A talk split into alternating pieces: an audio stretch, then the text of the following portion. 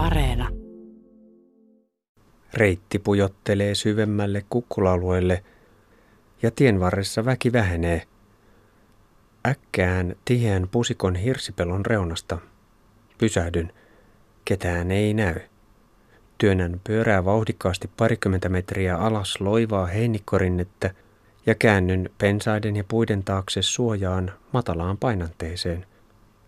Levitän makualustan, vähennän vaatetusta ja huitaisen pari isompaa muurahaista pois. Onneksi niitä ei näy enempää. Asetun uupuneena pitkälleni. Olen jo vaipumassa uneen, kun muutaman metrin päässä alkavat linnut metelöidä. Ne jatkavat viestimistään vähän väliä, eikä nukahtamisesta tule mitään. Kun väsyneenä nousen istumaan, huomaan synkät pilvet taivaanrannassa. Kasaan nopeasti pikkuleirin ja kiskon ajovaatteet päälle. Vääntäytyminen painanteesta takaisin tielle on työlästä – Ehdin polkea vain reilun kilometrin, kun reipas kuuro alkaa. Pysähdyn puun alle laittamaan sadesuojia päälle. Saman puun alle seisahtuu myös kaksi motoristia. Toinen kertoo, että seudulla on satanut aivan liian niukasti, vaikka parinkymmenen kilometrin päässä monsuunisaldo on ollut tavanomainen. Kun sade laantuu kovaksi tihkuksi, palaan tielle – Kukkulamaisemaa koristavat keltaisina hohtavat auringon kukkapellot. Oitan luonnonpuiston rajakyltin. Sitten sade lakkaa kokonaan, mutta päättynyt kuuro ei tuokkaan odottamaani viileämpää raikkautta. Päinvastoin kohonnut ilmankosteus vain lisää kelin raskautta. Määt jyrkkenevät ja meneminen muuttuu väsyneeksi kiskomiseksi. Simahdan pitkän nousun päälle ja vetäydyn jalat hervottomina istuskelemaan harvan metsän heinikkoiseen reunaan. Vartin tauon jälkeen motoristi pysähtyy ja väittää, ettei tänne kannata pysähtyä, sillä luonnonpuistossa liikuskelee leijonia. Leijonia? Mutta sukupuuton partaalle ajautuneita Aasian leijonia pitäisi olla jäljellä enää vain Gujaratin osavaltiossa – Niitä on voinut elää täällä vielä 100-150 vuotta sitten, minkä vuoksi ne saattavat hyvinkin jatkaa olemassaoloaan kansantarinoissa. En ota miehen varoittelua erityisen vakavasti, mutta vilkuilen silti savannimaista maisemaa tarkkaavaisemmin. Kiskon itseni takaisin satulaan. Kumpuilu jatkuu. Metsissä liikuskelee lehmälaumoja paimenineen – jos täällä olisi leijonia, niin naudat olisivat minua huomattavasti parempia paisteja. En pääse kuin kymmenen kilometriä ja väsähdän uudestaan. Kuuma kosteus on tukahduttavaa. Istuskelen pienen sillan kaiteella mutustelemassa taateleita, kun maastoauto pysähtyy. Kolmekymppiset miehet kyselevät matkani tarkoitusta. Minä puolestaan kysyn leijonista – mutta miehet eivät ole kotoisin seudulta eivätkä ole kuulleet niistä mitään. Nousut jatkuvat. Ylämäkeen on jumittunut yhdistelmärekka, jonka peräkärryssä on raskas telaketjumaansiirtokone. Kun rekka on kohtaamistilanteessa väistänyt kapealla tiellä penkereelle, sen etupyörä on painunut sateiden pehmentämään maahan. Miehistö odottelee hinausapua – Kuljettajan vaatteita koristaa öljy- ja rasvatahrojen arkistokokoelma. Kun pääsen takaisin Ylängölle, meneminen helpottuu ja Ankarin kuumuuskin alkaa väistyä. Ensimmäisen kylän liepeillä on tien reunassa tusinan verran kakkivia lapsia rivissä. Kylän jälkeen minut ohittaa traktori, jonka lavalle on kyhätty laudoista kaksikerroksinen matkustamolaveri. Kyydissä on viitisenkymmentä ihmistä. Tulen oranssin kukkapellon reunaan. Pellolla on melkoinen vilske, kun monta kymmentä naista ja miestä poimii satoa ja kuljettaa sitä koreissa pään päällä. Tienpenkereillä naiset kykkivät laittelemassa pressujen päälle levitettyjä kukkia muovisiin kuljetuslaatikoihin. Durgajuhlien aikaan rituaalikukilla on tavallista kovempi kysyntä. Ryhdyn kiertelemään kukkakasoja. Naiset keikuttavat päätään hyväksyvästi kun näytän kameraa. Joukossa on pari adivaasiakin. Kun räpsimisen jälkeen näytän lähimmälle naiselle digikamerasta kuvasarjaa, muutkin haluavat nähdä. Kamera lähtee kiertämään kädestä toiseen. Pysyttelen sen perässä. Muutaman minuutin päästä työnjohtajamies tulee huomauttamaan, että nyt riittää. Naisten pitää tehdä työtä, eikä tuhlata aikaansa. Buldanan laitamilla on durgajuhlien tienvarsimarkkinat. Kojuissa on kaupan pikkupurtavaa, mausteita ja uskonnollista tarpeistoa. Suitsukkeet tuoksuvat. Pienen kappelin edessä on satakunta ihmistä jonossa ja mantrojen laulanta säästää polkemistani. Minun pitäisi päättää jäänkö Buldanaan – vaikka päivän kilometritavoite on pahasti vajaa uupumisten ja teknisten vastoinkäymisten vuoksi. Valoisaa ajoaikaa olisi vielä pari tuntia, mutta luultavasti en ehtisi seuraavaan pikkukaupunkiin. En ole varma, onko näin pienillä teillä järkevää matkata pimeässä, sillä tien kunto voi vaihdella yllättävän rajusti. Lisäksi olen väsynyt. Kesken pähkäilyjään kännykkä pärähtää. Kamkaunin eilinen opaspoliisi Saagara soittaa ja kyselee iloisena vointiani. Hän valittelee, ettei ehdi piipahtaa Buldanaan tapaamiselle. Kiitän huolenpidosta. Päätän jäädä kaupunkiin. Paikallinen liikennepoliisi ohjaa linja-autoaseman suuntaan etsimään hotellia. Ensimmäisessä majapaikassa on vain yhteishuoneita – Minut neuvotaan sadan metrin päähän toiseen hotelliin, jonka alakerrassa on wine bar. Majoitusliike edustaa kategoriaa rähjäinen luksus. Ensinnäkin huoneen oven avaaminen on vaativa toimitus, eikä se onnistu kantajaltakaan. Omistaja tulee tuhahdelle näyttämään, kuinka lukko aukeaa. Ennen avaimen kääntämistä sitä ei saa työntää liian pitkälle, vaan juuri oikeaan kohtaan. Huoneessa on kylmäpuhuri, kattotuuletin, istuin WC, TV ja jopa jääkaappi. Kattotuulettimessa toimii enää vain yksi nopeus. Jääkaappi ei toimi ollenkaan. WC on valaistunakin hämärä. Lakanat on vaihdettu ehkä kuukautta aikaisemmin ja huoneen ilma on kaikkea muuta kuin raikas. Istahtaessani huomaan, että ajohousun lahkeessa on lehmänlantaa. Kun täytän sisään kirjoittautumistietoja hotellin isoon kirjaan, silmäni osuvat joitakin tunteja aiemmin saapuneen matkaajan kotiosoitteeseen. Mies asuu postinumeron mukaan Helsingin Herttoniemessä. Kyselen omistajalta suomalaisesta ja kantaja lähtee opastamaan seuraavaan kerrokseen – mutta mies ei ole paikalla. Puolta tuntia myöhemmin kuusikymppinen musti koputtaa ovellani. Hän on matkalla läheiselle kraatterijärvelle. 40 000 vuotta sitten iskeytynyt meteoriitti on jättänyt kaksi kilometriä leveän kosmisen sormenjälkensä Intian maaperään. Laskeudumme Winebaariin täyttämään päivän Dalbat-kiintiötäni sekä vaihtamaan kokemuksia kartan ääressä – Ravintola on jaettu pieniin syvennyksiin, jotka on erotettu oviluukkujen taakse. Ajatuksena on se, että kukin ryhmä saa rauhassa harjoittaa paheita, eli ryypätä piilossa vieraiden katseilta. Joudumme itse availemaan luukkuja, ettei meidän tarvitse jäädä eristyksiin ahtaaseen koppiin. Musti on juristi, joka viettää talvia Intiassa – Ensimmäisen kerran hän saapui tänne vuonna 1975. Helsingin Sanomissa oli ollut pieni ilmoitus, jossa itähelsinkiläinen pariskunta haki kiinnostuneita linja-automatkalle Deliin. Kolmekymppinen palomies Oisen ja hänen 23-vuotias vaimonsa Anneli halusivat rahoittaa matkansa Intiaan yhteisöperiaatteella. Mukaan lähti myös heidän kaksivuotias tyttärensä. Syyskuussa – 12 toiviomatkaajan seurue lähti Roihuvuoresta kohti Turkkia, Irania, Afganistania ja Pakistania.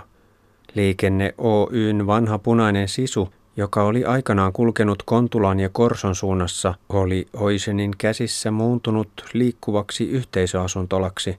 Penkkejä oli jäljellä enää kaksi. Isot maku- ja oleskelulaverit olivat korvanneet muut istuimet.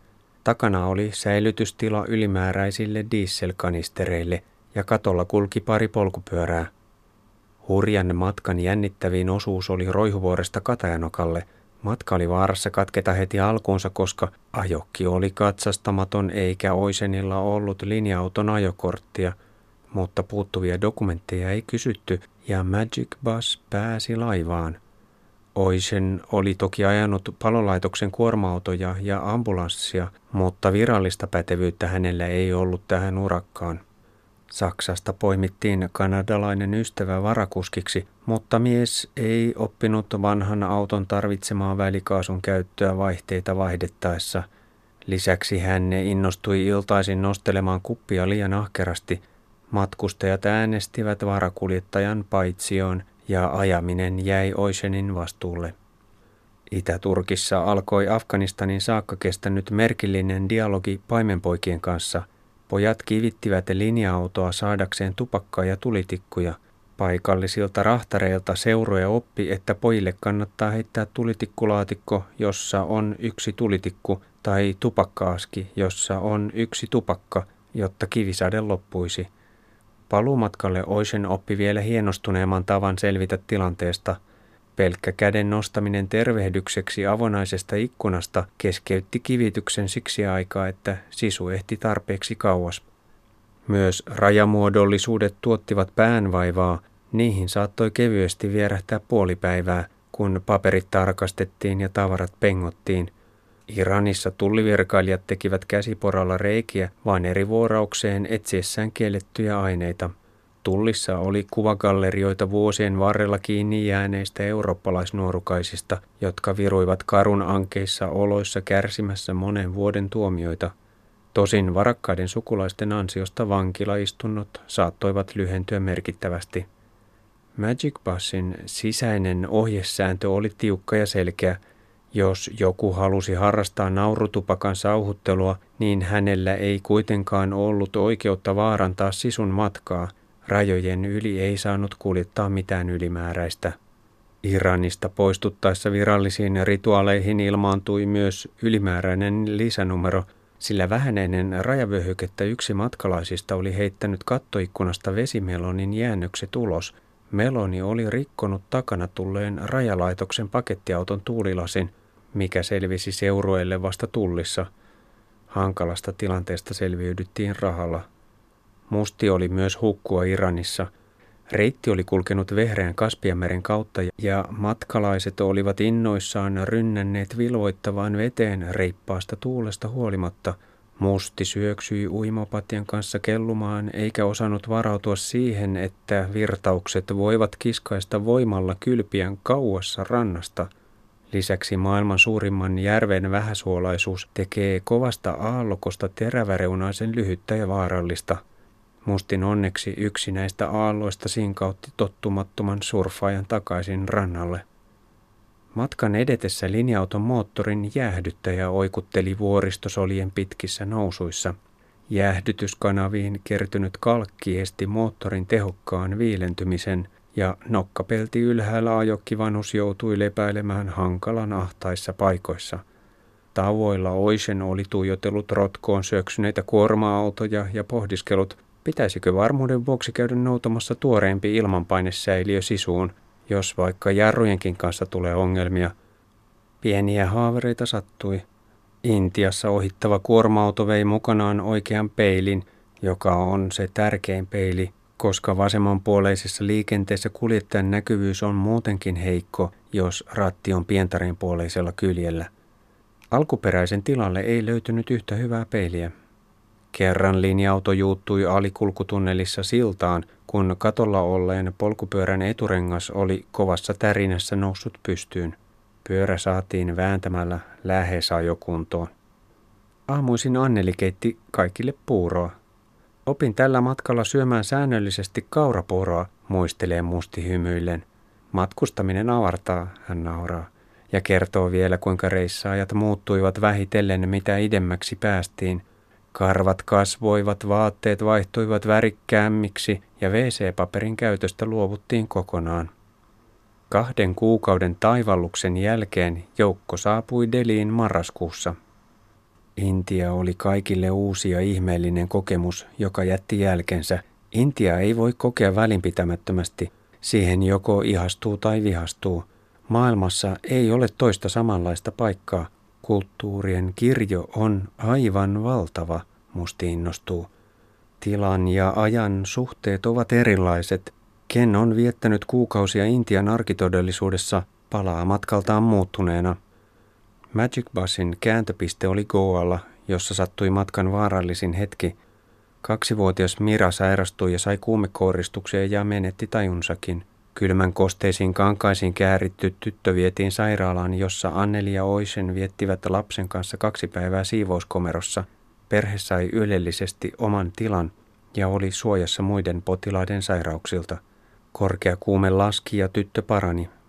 Äkillisesti nousseen kuumeen aiheuttajaa ei saatu selville. Todennäköisemmin korvatulehdus kuin kopranpurema, oli Anneli arvioinut. Osa ryhmästä palasi kevät-talvella samalla linja-autolla. Vuoristosolissa oli vielä lunta ja tie oli liukas. Jyrkissä nousuissa kiipeäminen teki ajokille taas tiukkaa ja rotkoa reunustavissa serpenttiinilaskuissa kysyttiin kuljettajan hermoja, mutta sisu selvisi takaisin roihuvuoreen. Musti on palannut kymmeniä kertoja Intiaan. Hän muistelee Goan kalankutia, jossa linja-auto oli pysäköity kyläkaivon aukealle. Nyt kaivo on hylätty ja täytetty roskilla ja koko aukio on pieni kaatopaikka. Teollisen mittakaavan turismin maihin nousu Goan rannoille on jättänyt jälkensä ja raha on sumentanut vanhan käsityksen ympäristön hyvinvoinnin huolehtimisesta. Alueen melko niukat vesivaratkin on kanavoitu uimaaltaisiin, suihkussa viihtyville turistilaumoille ja isojen hotellien vesiklosetteihin, musti huokaa. Ruoan jälkeen lähdemme hankkimaan aamiaistarvikkeitani. Banaanikärryllä myyjä pyytää kolminkertaista hintaa, mutta en suostu vedätykseen. Jään mieluummin ilman banaaneja. Musti huomauttaa, ettei kannattaisi kuljeskella kartta kainalossa. Se on kuin kehotus ylihinnan pyytämiseen. Investoin omeniin ja kuivahedelmiin – Ruokakaupassa kieliongelmien siivittämänä musti käväisee tiskin väärällä puolella näyttämässä, mitä hän haluaisi, ja kun samalla puotiin tulee keskiluokkainen nainen ostoksille, musti kysyy kohteliasti tiskin takaa, mitä saisi olla, mutta nainen hämmentyy pelleilystä eikä arvosta sitä ollenkaan. Päädymme vielä hotellin kattoterassille jutustelemaan. Täällä voi hämmästyttävän pienellä budjetilla elää hyvin, ja ilmasto on upea, musti kertoo. Niemimaa on niin suuri ja korkeuserot vaihtelevat, että jokaisena vuoden aikana löytää seudun, jossa on sopivan lämmin tai tarpeeksi kuivaa. Talvella kannattaa mennä etelän lämpöön ja keväällä, kun on sietämättömän kuuma, voi hakeutua Himalajan rinteille viileämpään. Musti on kiinnostunut historiasta ja arkeologiasta sekä ylipäänsä ihmiselämän ihmeellisyyksistä. Kaikkien näiden suhteen Intia on ehtymätön aareaitta – kun ihmettelen, eikö joka vuotinen Suomeen paluun kulttuurisokki tee elämää raskaaksi, musti myöntää, ettei ole helppoa asettua takaisin, mutta vuoden rytmittyminen eri asuinympäristöjen mukaan pitää mielen virkeänä. Suomessa arjen pienet joustamattomat elementit kuormittavat hyvinvointia.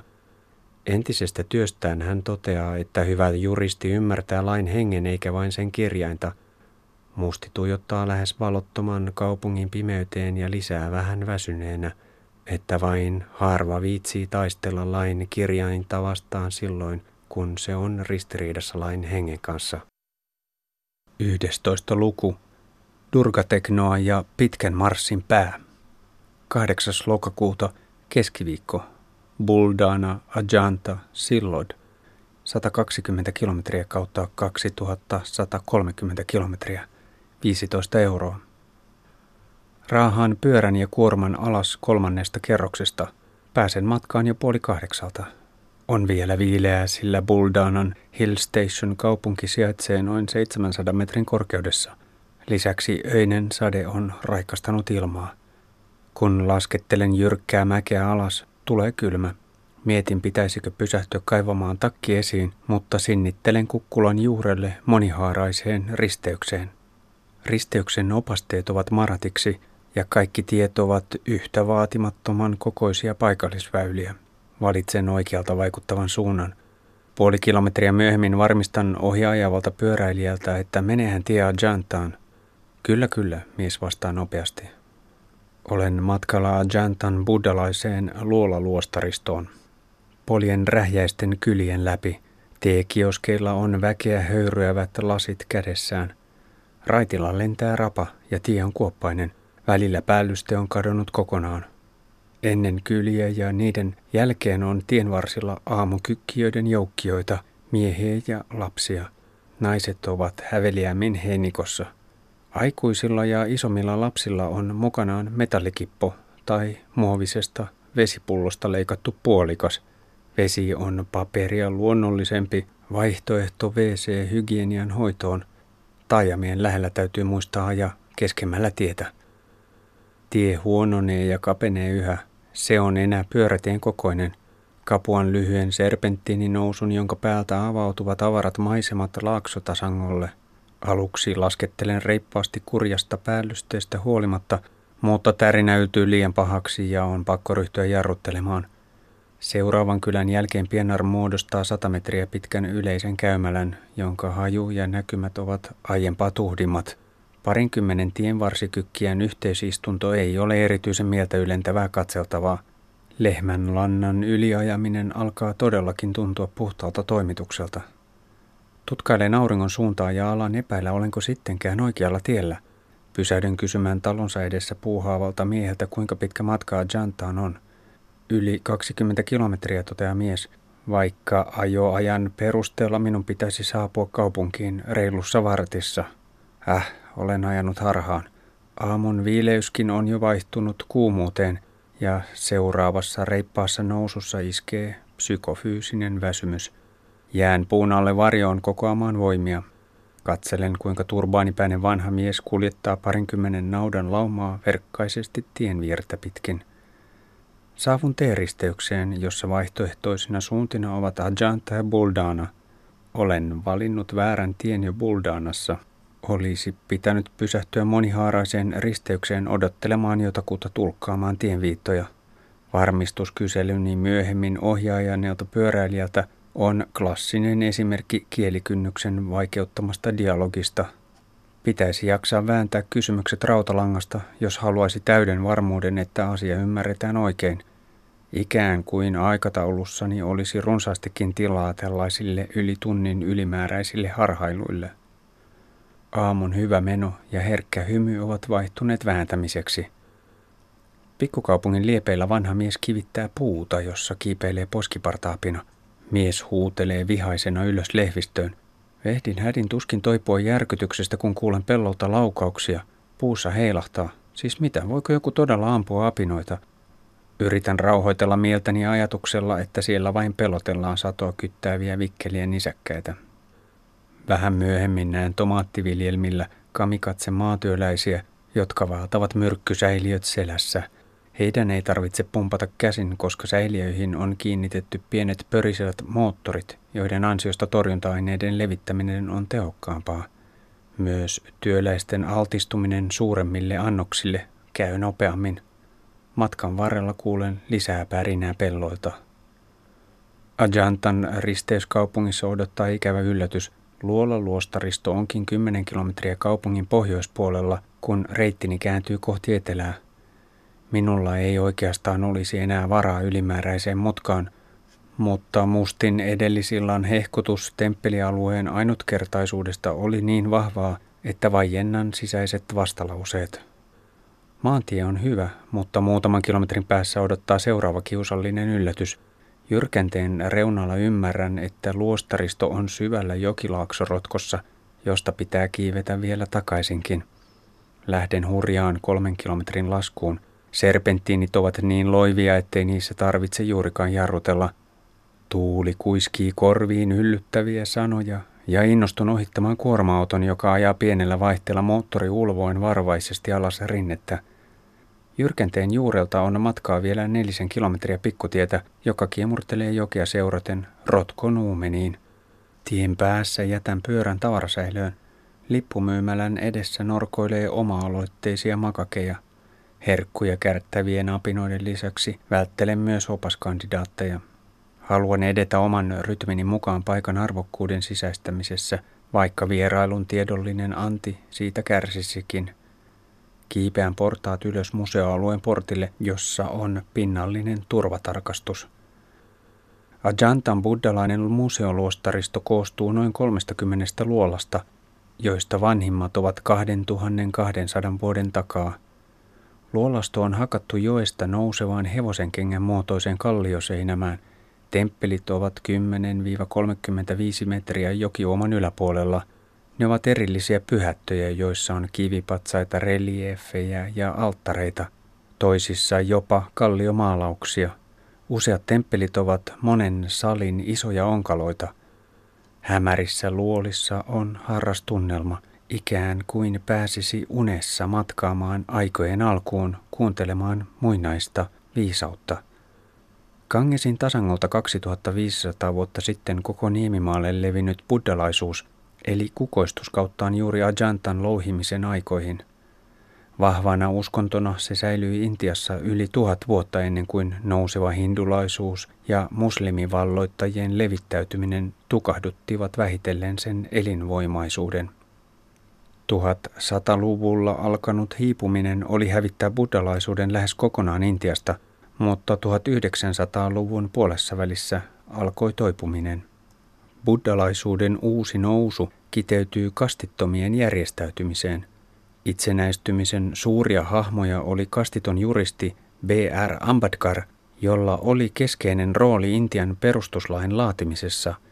Yli kaksi vuosikymmentä kestäneen etsimisensä jälkeen Ambedkar vakuuttui, että buddalaisuus on kristinuskoa parempi keino johdattaa kastittomat pois hindulaisuuden alistavan ikeen alta – Lokakuussa 1956 hän kääntyi julkisesti ja saman tien puoli miljoonaa kannattajaa seurasi Ambedkarin valintaa omaksuen massatilaisuuksissa uuden uskon. Liike kärsi kuitenkin heti vakavan takaiskun, kun Ambedkar itse menehtyi vain kaksi kuukautta myöhemmin. Nykyään buddalaisia on Intiassa kymmenisen miljoonaa, vajaa prosentti väestöstä – Buddhalaisuus on maan viidenneksi tärkein uskonto hindulaisuuden, islamin, kristinuskon ja sikhiläisyyden jälkeen. Kastittomien liikkeen kasvu on keskittynyt Ambedkarin kotiseuduille Maharastraan sekä buddhalaisuuden synnyinlakeuksille Uttar Pradeshiin. Tiibetin vastaisella rajalla buddhalaisuus on säilynyt valtauskontona Ladakin harvaan asutussa maakunnassa korkealla Himalajan vuoristolaaksoissa – Kuljen ylös alas kivisiä portaita Rotkolaaksossa, jonka maisema on pysäyttävän epätodellinen. Auringonpaisteesta poikkean varjoisiin luoliin, riisun kengät ja jään tuijottamaan aikaa uhmaavia kivihahmoja. Palaan takaisin aurinkoon ja vaellan seuraavaan temppeliin. Välillä kävelen yksin, välillä joukon jatkeena, vastaan tulee muutama eurooppalainenkin. Kaikki intialaisturistit eivät kuitenkaan ymmärrä paikan pyhyyttä – vaan he jättävät kengät riisumatta temppeleihin astuessaan, vaikka asiasta muistutetaan opasteissa. Luolaston päässä iskee väsymys ja jään istuskelemaan viimeisen avoimen temppelin eteen. Vesipisteestä ei saa vettä pään ja jalkojen huuhteluun, mutta onneksi olen kantanut juotavaa mukana. Tarkkailen värikkäästi pukeutuneita turisteja, jotka saapuvat harvoin vain ydinperheen kokoisina ryhminä – Useimmiten mukana on vähintään 6-8 ihmistä. Lapset jaksavat yllättävän hyvin olla kiinnostuneita muinaisista kiviseinistä ja patsaista, mutta oudoksun edelleen satunnaista sarin ja lippalakin yhdistelmää.